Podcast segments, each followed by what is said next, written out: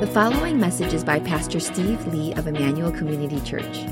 More information about the ministry of Emmanuel Community Church can be found online at www.emmanuelcommunity.org.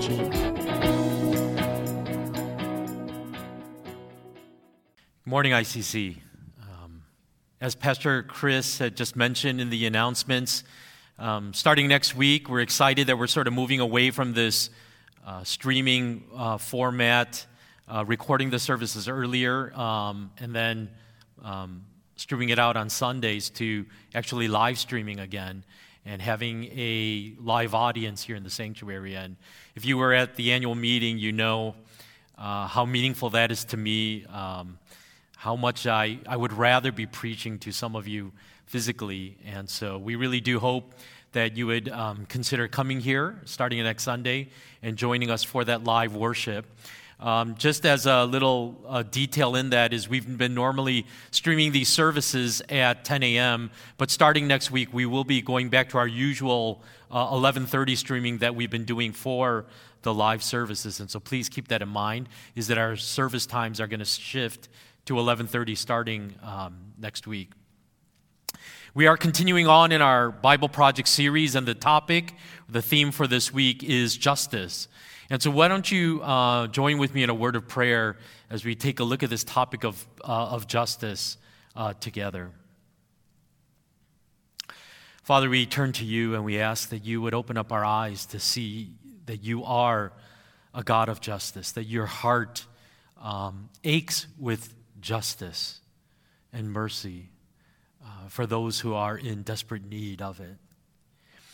And we pray that the distortions and the confusion that exists in our own minds as a result of maybe the way that we have come to understand this term of justice uh, would be informed by the truth of your word. And so let uh, the witness of your word speak to us about how justice ought to be even a part of our own understanding of what it means uh, to be a disciple of Jesus and to follow after your own heart. So we pray all this in Christ's name. Amen.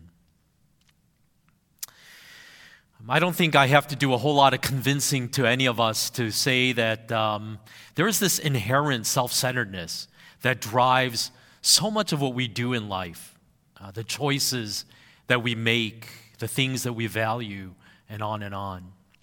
And the truth is, that's actually why we need a justice system and other institutions in society.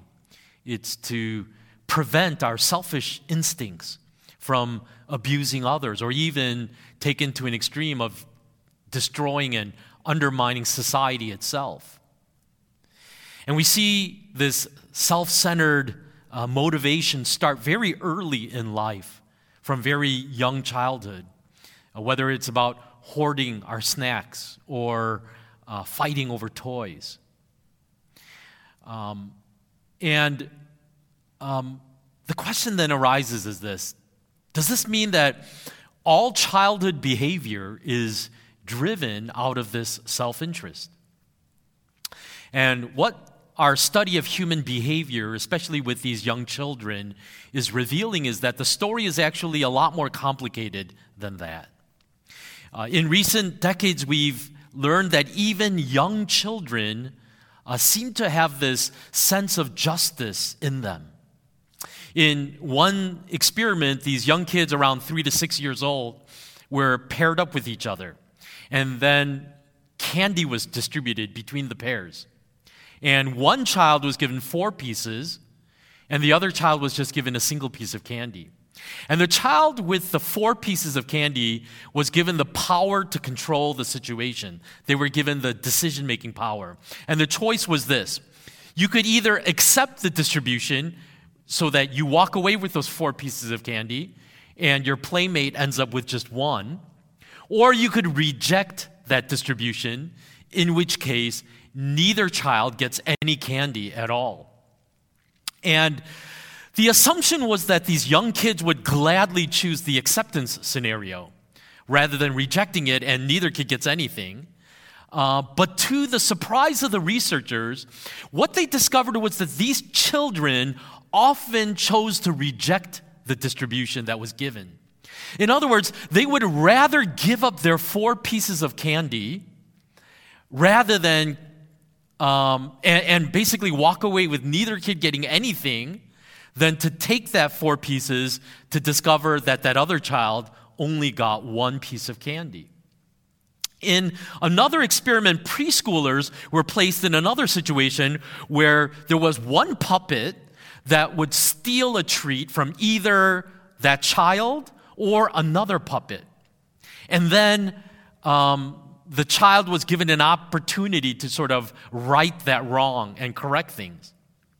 And it really didn't surprise researchers to discover that more often than not, uh, given the opportunity, that child would um, correct the situation if that puppet stole the treat from them. But what did surprise the researchers was that children were also almost just as likely to correct the injustice if it was done against that other puppet and not themselves. In other words, it wasn't about the fact that they felt that they were robbed of that piece of candy, but it was more of some kind of a, a broader understanding of justice. Now, this time against someone else that they felt the burden to correct. There's even this other st- uh, situation where um, this one puppet does something bad, evil, and then um, the children are given the opportunity to pay tokens to either watch that bad puppet being punished or watch some other random puppet being punished. And what's interesting is that by far the kids paid tokens to watch the bad puppet being punished. Uh, it, it kind of makes you wonder what other kind of crazy experiments researchers are doing with our children, you know? Uh, I think every parent is familiar with that indignant cry of their children that's not fair. And of course, even this demand for fairness can be driven by selfish motives. There's no doubt about it. But evidence suggests that there is also a genuine seeking of justice that is occurring in kids when they're complaining about a lack of fairness.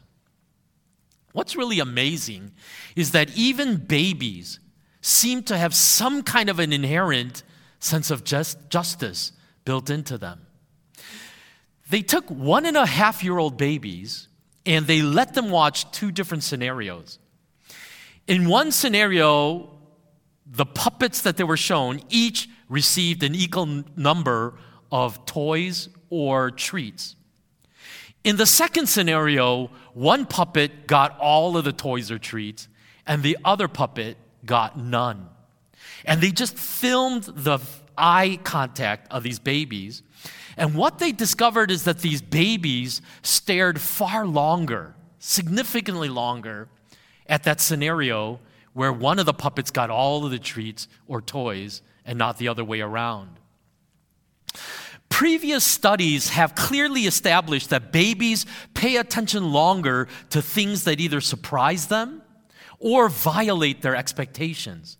And so, what, the re- what happened as a result of the study was that researchers were led to believe that children are born with at least some rudimentary or basic notion of justice or fairness.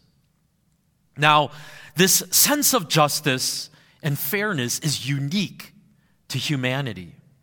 The rest of creation does not operate in any sense of justice. It is basically in the animal kingdom kill or be killed, eat or be eaten. Poet Annie Dillard observed firsthand the brutality of nature uh, at her home in the Blue Ridge Mountains. And she wrote in an article in The Atlantic back in 1973 There is not a people in the world that behaves as badly as praying mantises. But wait, you say, there is no right and wrong in nature. Right and wrong is a human concept. Precisely. We are moral creatures then in an amoral world. What Dillard is saying is that there is no justice when you observe nature. It's brutal, it is deadly. There's something so uniquely human about the seeking of fairness and justice. And on the other hand, you could say that there is not a single human society on earth that doesn't have some system of morality and particularly some concept of justice. It's sown into our very nature. And the question is, why is that? Where does that universal sense of justice come from? Well, I think the Bible would argue that it is something God given as a reflection of the fact that we are all made in the image of God. And yet, this is the problem. What does justice even mean? How do we define justice? What may seem like justice to one person may not seem like justice to another. Harvard Law professor Mar- Michael uh, Sandel outlines three of the most prevalent views of justice in our day. The first one he calls maximizing welfare. In other words, justice under this view is about equality, seeking the greatest good for the greatest number of people. The maximizing welfare view of justice is about seeking a fair distribution of resources to as many people as possible.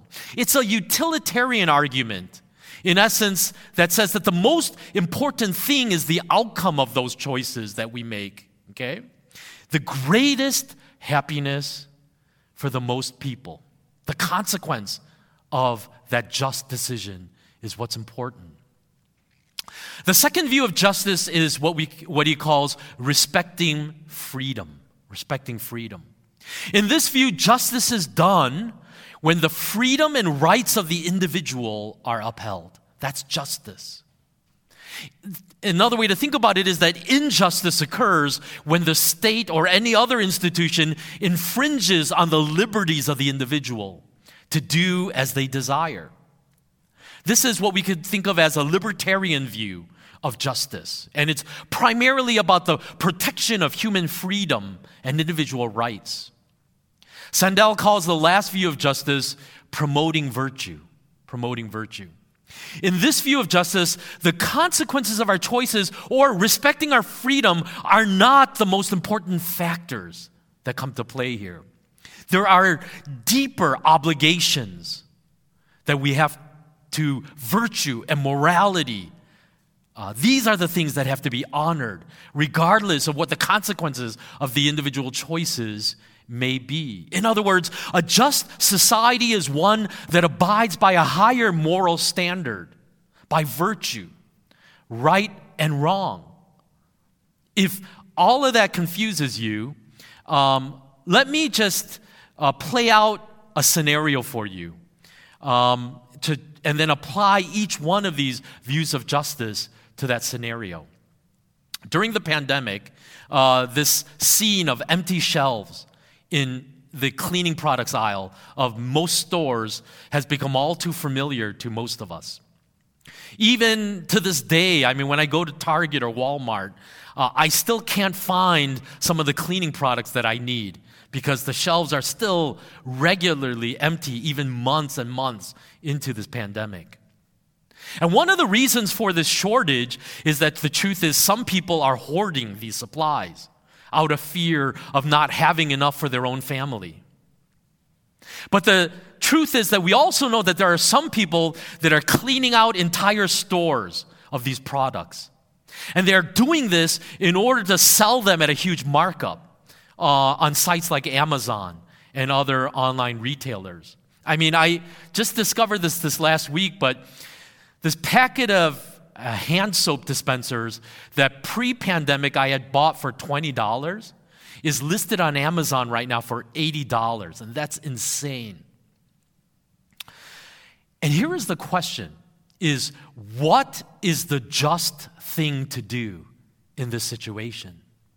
Well, the utilitarian maximizing welfare view of justice may argue that, you know, the stores need to step in here. And they need to put a limit on the amount that people can buy of these cleaning products so that no single customer can monopolize that. And there will be enough for everyone. Not only that, but those that hold to this utilitarian view of justice would even argue hey, the government needs to step in and they need to, you know, basically utilize anti price gouging laws to punish those who are reselling these items at a, for a huge profit. If you hold to a respecting freedom view of justice, you would probably argue the opposite. You would say, leave these people alone. Let the free market fix this problem.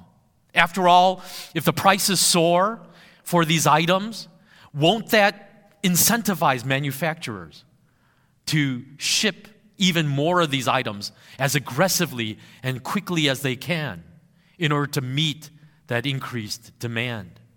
You know, it'll, the free market will correct itself and fix this problem while not impinging on the freedom of individuals. The promoting virtue camp may argue well, you know, that kind of greed and hoarding at the expense of others is immoral. And therefore, it has to be checked as a matter of principle, as a matter of morality. And so, as you think about all of these arguments, you know, you're kind of left to this question then is what is the biblical view of justice? What is the biblical view of justice? What would the Bible say to that situation? And here's the thing is when you study this idea of justice in the Bible, it doesn't fit neatly into any single one of those prevailing views. Instead, the Bible invites us to see justice in its own unique perspective. And as the Bible Project video that you just watched pointed out, the Hebrew word for justice is mishpat. It occurs over 400 times in the Old Testament.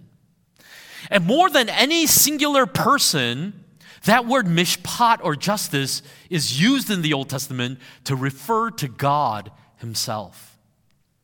Jeremiah chapter 9, verse 23 to 24, it says, This is what the Lord says Let not the wise boast of their wisdom, or the strong boast of their strength, or the rich boast of their riches.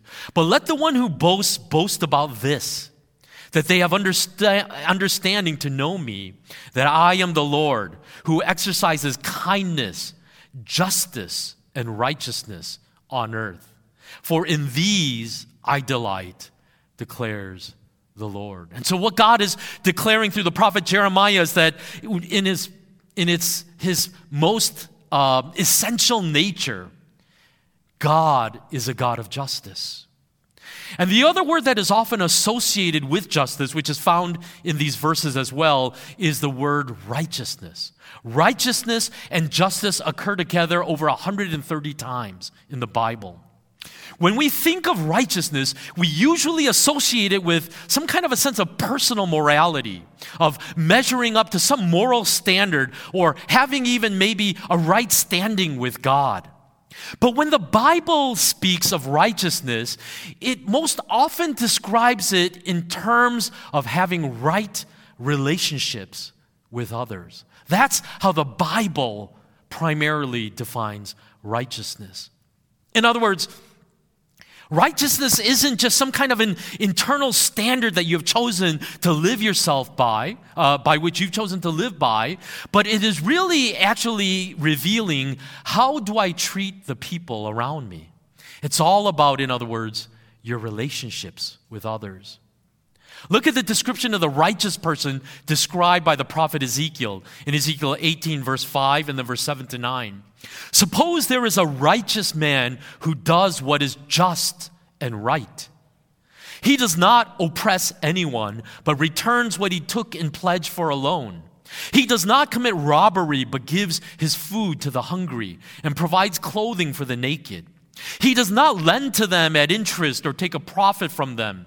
He withholds his hand from doing wrong and judges fairly between two parties. He follows my decrees and faithfully keeps my laws. That man is righteous. He will surely live, declares the sovereign Lord. Do you see how the description of justice and righteousness are almost completely focused on the way that we treat others? In other words, it's the, it's the kind of relationship that we have with them that reveals whether God judges us as one who is just and righteous. You know, about 10% of the time, that word mishpat or justice refers to what is known as retributive justice. This is justice carried out by a judge. This is righting a wrong, of punishing the evildoer or the wrongdoer. So that's the actually the type of justice that we most often think about when we think about justice. But here is the thing. 90% of the time, it actually refers to restorative justice in the Bible. This is a justice that operates at a much broader level than retributive justice. Because restorative justice is a proactive justice that seeks equality and dignity, particularly for those who are the most vulnerable to be abused, uh, to abuse in society. I think it's classically illustrated in Proverbs chapter 3, verse 8 to 9. Speak up for those who cannot speak for themselves, for the rights of all who are destitute. Speak up and judge fairly. Defend the rights of the poor and needy. This is not just simply justice that is waiting for a crime to be committed so that the wrongdoer can be punished. It's about proactively defending the rights of those who are voiceless in society and caring for the poor and needy among us. And that's the problem is when we think of justice, we naturally go to that retributive justice, the justice of a courtroom. But nine out of ten times when the Bible talks about justice, it's actually referring to this restorative justice that actually pursues people and seeks their good. And this is not the usual way that we think about justice, but it is the primary way that the Bible talks about justice. Job chapter 29, verse 14 to 17. I put on righteousness as my clothing, justice was my robe and my turban. I was eyes to the blind and feet to the lame. I was a father to the needy. I took up the case of the stranger. I broke the fangs of the wicked and snatched the victims from their teeth. Job is describing his own righteousness as just and justice as one that is actively pursuing the needy and taking their troubles as his own. That's how Job describes righteousness and justice. Zechariah chapter 7, verse 8. And the word of the Lord came again to Zechariah. This is what the Lord Almighty said Administer true justice Show mercy and compassion to one another. Do not oppress the widow or the fatherless, the foreigner or the poor. Do not plot evil against each other. The widow, the orphan, the foreigner, the poor. These are the four groups of people that come up over and over again when it comes to matters of justice in the Bible. And why is that? It's because these are the types of people whose rights are most easily trampled on in society, who are least able to look after themselves. And so God says, if you want to be a person who exhibits the heart of justice, those are the kind of people that you have to actively pursue to help in their times of need. Psalm 146, verse 6 to 9 He is the maker of heaven and earth, the sea and everything in them. He remains faithful forever. He upholds the cause of the oppressed and gives food to the hungry. The Lord sets prisoners free. The Lord gives sight to the blind. The Lord lifts up those who are bowed down. The Lord loves the righteous. The Lord watches over the foreigner and sustains the fatherless and the widow but he frustrates the way of the wicked. You know, it's interesting. Why in the world would God describe giving sight to the blind as justice, as a matter of justice? It's if we only understand justice as punishing wrongdoers, it makes no sense. God's justice, though, as we see throughout the witness of Scripture, is that it goes so much further than simply righting a wrong or punishing after the fact. It is a restorative justice that seeks to bring goodness and mercy to those who are denied the privileges that those in power enjoy. And notice again the categories of the people that God is singling out here the oppressed, the prisoner, the sick, the foreigner, the widow, and the orphan. Again, these are all people who are desperate for someone who will stand in the gap on their behalf and mediate for them, advocating for their needs. And God says, if you know my heart, then that is the role that you will play in society for these people that are most downtrodden, are most suffering in your society. God tells us that that is His heart for them.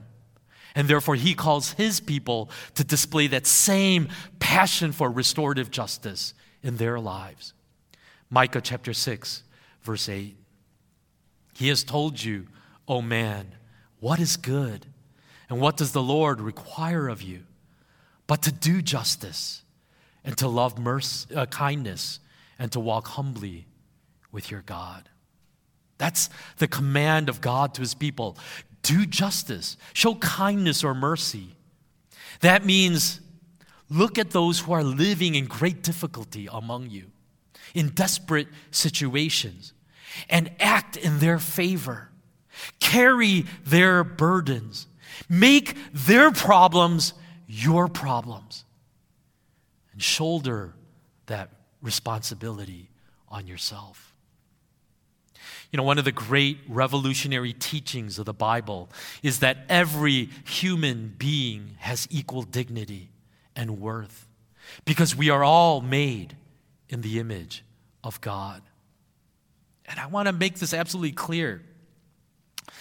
This view of humanity was totally unique in ancient times. Because the vast majority of cultures categorize people according to the different levels of status and worth in society. And at the top, you had royalty and then the nobility. And then came commoners. And at the very bottom were servants and slaves who were considered of almost subhuman value in society. They were often treated more like property than as people. In Genesis chapter 9, verse 6, though, this is what God says Whoever sheds human blood, by humans shall their blood be shed. For in the image of God has God made mankind. In other words, God declares that the taking of any human life is a capital offense because every person is made in the image of God. In other words, in God's eyes, there is no bell curve when it comes to human dignity and value. Everyone is seen in His eyes as of equal value.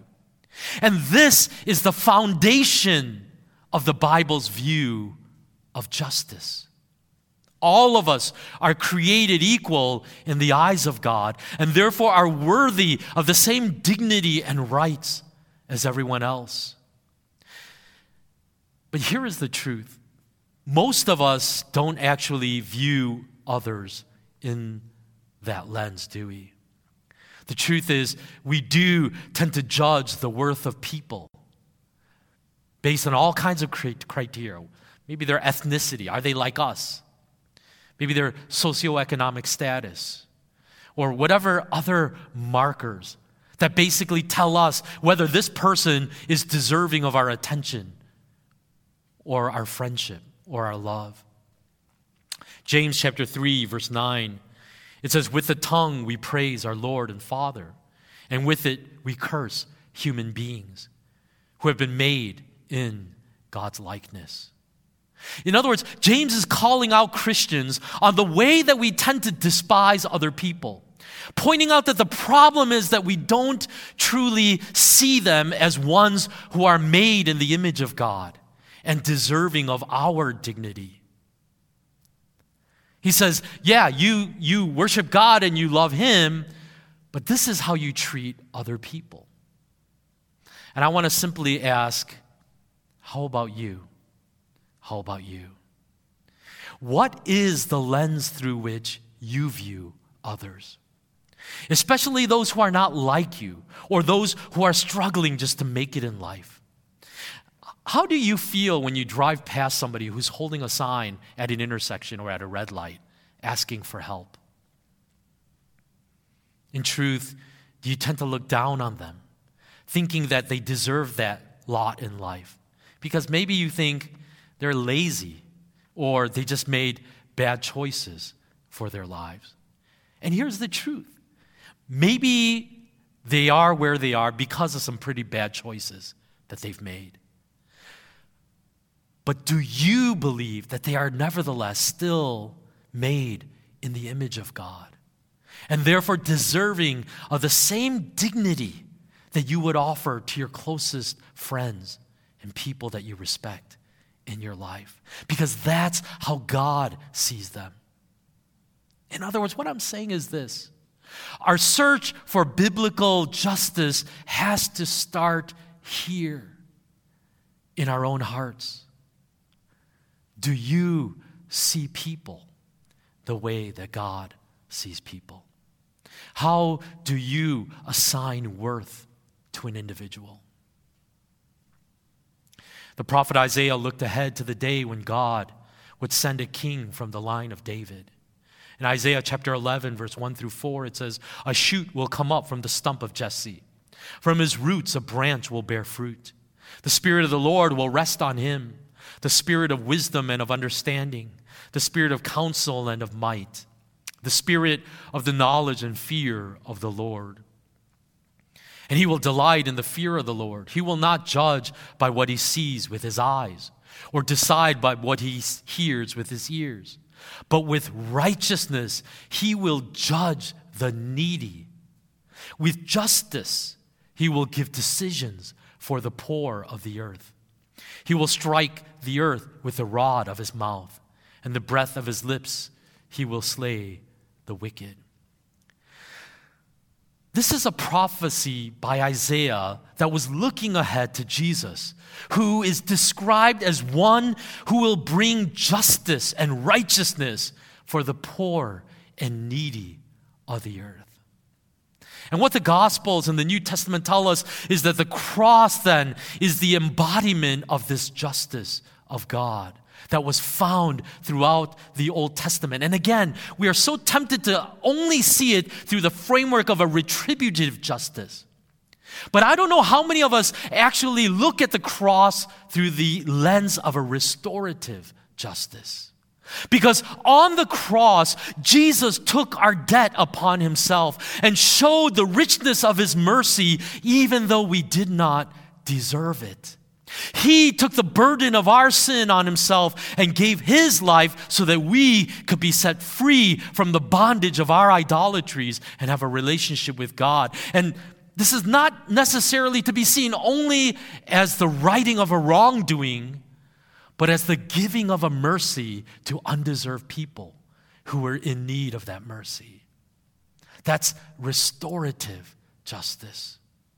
In other words, we were the needy ones who received that justice of God. We were the prisoner who was set free. We were the poor ones who were made rich because of his self giving love. And that is God's definition of justice. And so, as recipients of God's restorative justice, Jesus calls us to a ministry of restorative justice and mercy to the needy around us. What I'm saying is this our ministry of justice and mercy to others has to be understood in light of that meaning of the cross as God's own restorative mercy and justice to us who were undeserving when we were in our greatest moment of need in our life. That's the logic of Paul in 2 Corinthians chapter 8 verse 9 where he says, "For you know the grace of our Lord Jesus Christ, that though he was rich, yet for your sake he became poor, so that you through his poverty might become rich. We, in our own instinct, would not dis- define justice like that. But what the Bible tells us, that exactly is justice that God is enacting the justice of the cross, of Him taking our burdens upon Himself, that we might know the freedom and the joy of life with Him. And that's why Jesus tells uh, uh, this story in Luke chapter 14, verse 12 to 14. Then Jesus said to his host, When you give a luncheon or dinner, do not invite your friends, your brothers or sisters, your relatives or your rich neighbors. If you do, they may invite you back, and so you will be repaid. But when you give a banquet, invite the poor, the crippled, the lame, the blind, and you will be blessed. Although they cannot repay you, you will be repaid at the resurrection of the righteous. The righteous. In other words, Jesus is saying, Those are my kingdom priorities, and that's the kingdom that I have come to bring to this earth. As my followers mirror my own heart in that way, and go to those who are most on the extremes and margins of society and show them care and dignity and love. And here is the thing I think the truth is, as Christians, we don't take any of this very seriously at all. I mean, what do you make of teaching like this? Is there even the slightest hint of guilt in your heart that you're not doing this? I think we read a story like that and we just turn it into some type of a platitude about, oh, yeah, that's the kind of kindness we had to hold somewhere mysteriously in our heart. But I don't think that we actually have any, even slightest intention of saying, I've got to live that out in my life if I am a follower of Jesus Christ. In fact, I would hearken the guess that none of us hardly have done anything to try to obey that teaching. James 1:27 says this. Religion that God our Father accepts as pure and faultless is this: to look after orphans and widows in their distress and to keep oneself from being polluted by the world. Do you understand what is being said in these verses? And if you do, is there any sense in which you take that teaching seriously? I think if we're really honest about it, the church puts a lot of attention into the keeping oneself polluted from the world part of that teaching. But when it comes to widows and orphans, I don't know. What do you even do with that, right? Scot McKnight, in his book, The Blue Parakeet, writes in response to his own reflection on the way that the church has understood James 1:27. And he says, "For James, a pure Christian, the kind God approves of, was one who showed compassion to orphans and widows and avoided being polluted by sin at all costs. Frankly, we emphasized the not being polluted by sin, but we defined polluted in ways that had nothing to do with compassion for the marginalized and suffering. For instance, we were dead set against movies, drinking wine, and sex before marriage. But the one thing we didn't do was follow everything James said. As I kept looking around me, this began to disturb me. How in the world were we reading the same Bible? One thing was clear we were all reading the Bible the same way. And that meant we had somehow learned not to follow the plain words of James. What I learned was an uncomfortable but incredibly intriguing truth. Every one of us adopts the Bible and at the same time adapts the Bible to our culture. In less appreciated terms, I'll put it this way everyone picks and chooses. What McKnight is getting at is this By what logic do we excuse ourselves from any sense of obligation to follow this teaching that is so prevalent in Scripture? about the people of God being marked as ones that are living out restorative justice in society and caring for the least of these. And looking after the prisoner, the orphan, the widow, the foreigner, the refugee, everyone who is in dire need of help.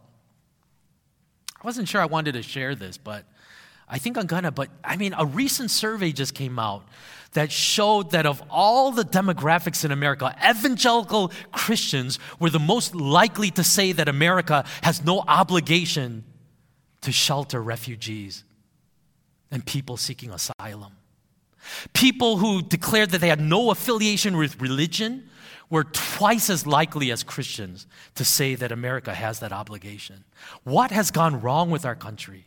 What has gone wrong with the church in America that we can say something like that?